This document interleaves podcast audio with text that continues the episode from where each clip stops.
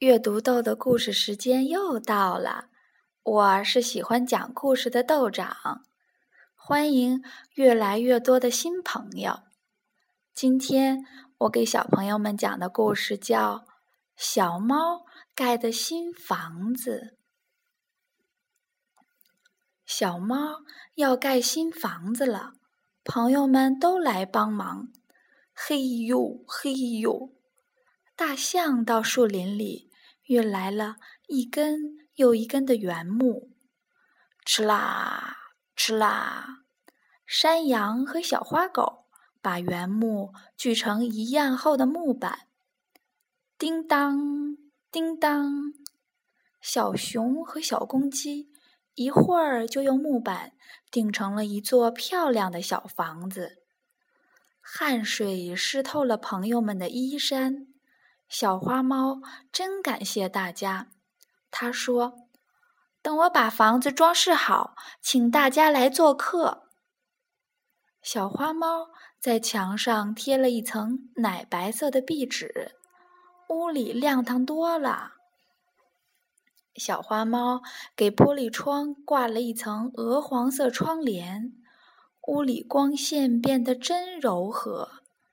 小花猫在地上铺了花地毯，呀，走在上面真舒服。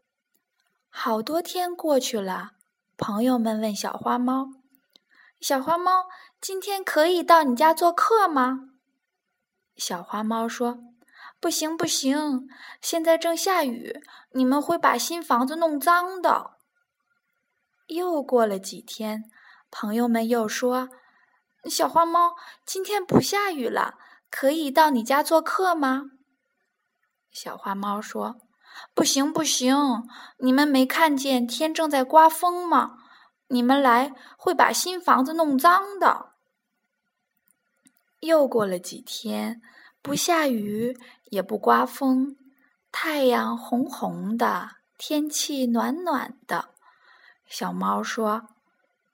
朋友们，请到我家来做客吧！朋友们高兴极了。可是，大象想了想，却对朋友们说：“小猫家铺了地毯，我们带着干净鞋子去吧。”于是，有的夹着新鞋，有的包着刚刷过的干净鞋，笑嘻嘻的向小猫家走去。到了小猫家门口。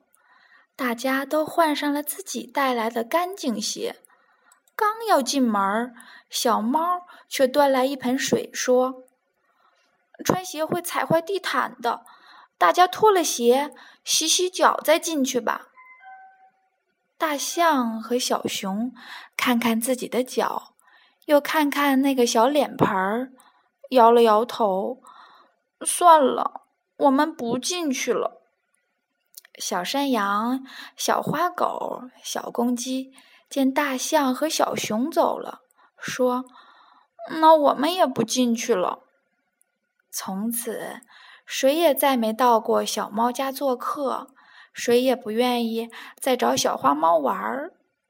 每天和小花猫作伴的呀，只有它的那座新房子了。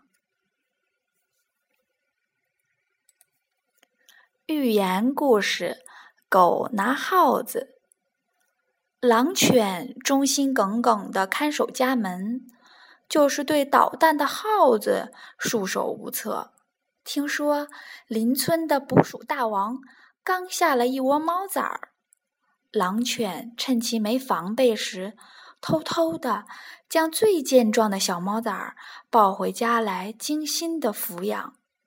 小猫崽儿很快就长大了，狼犬以为从此鼠患可除了，谁知小猫崽儿根本就不会捕鼠，见了小老鼠都吓得牙齿直打颤。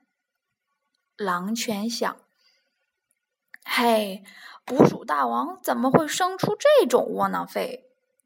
他悄悄地潜入捕鼠大王家打探动静。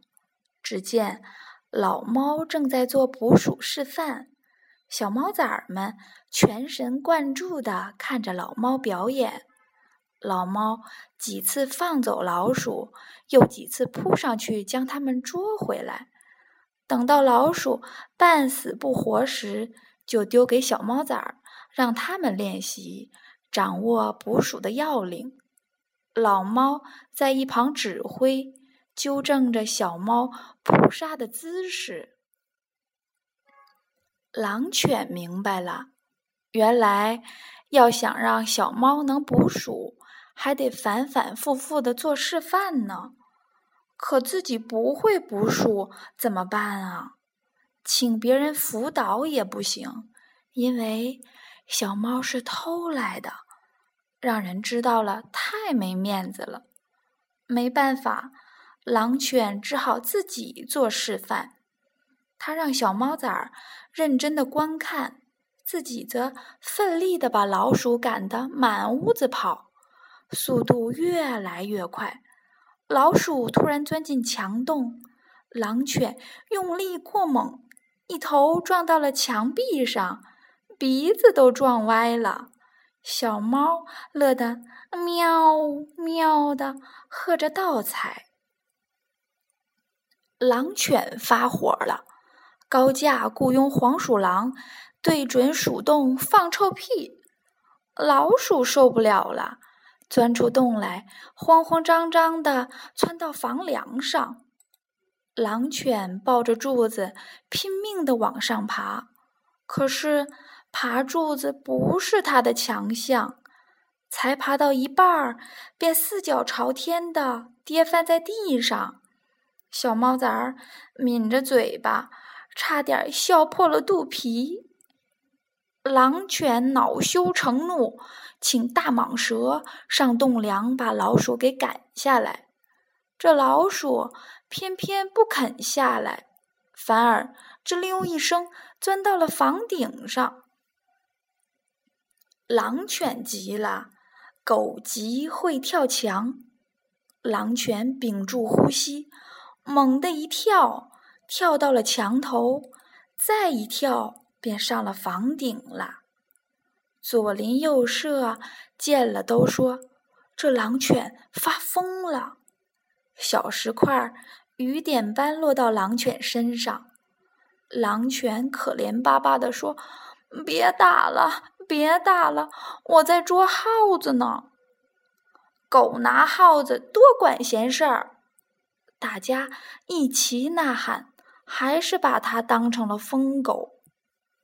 狼犬无可奈何地跳了下来，赶紧把小猫崽儿还给了老猫。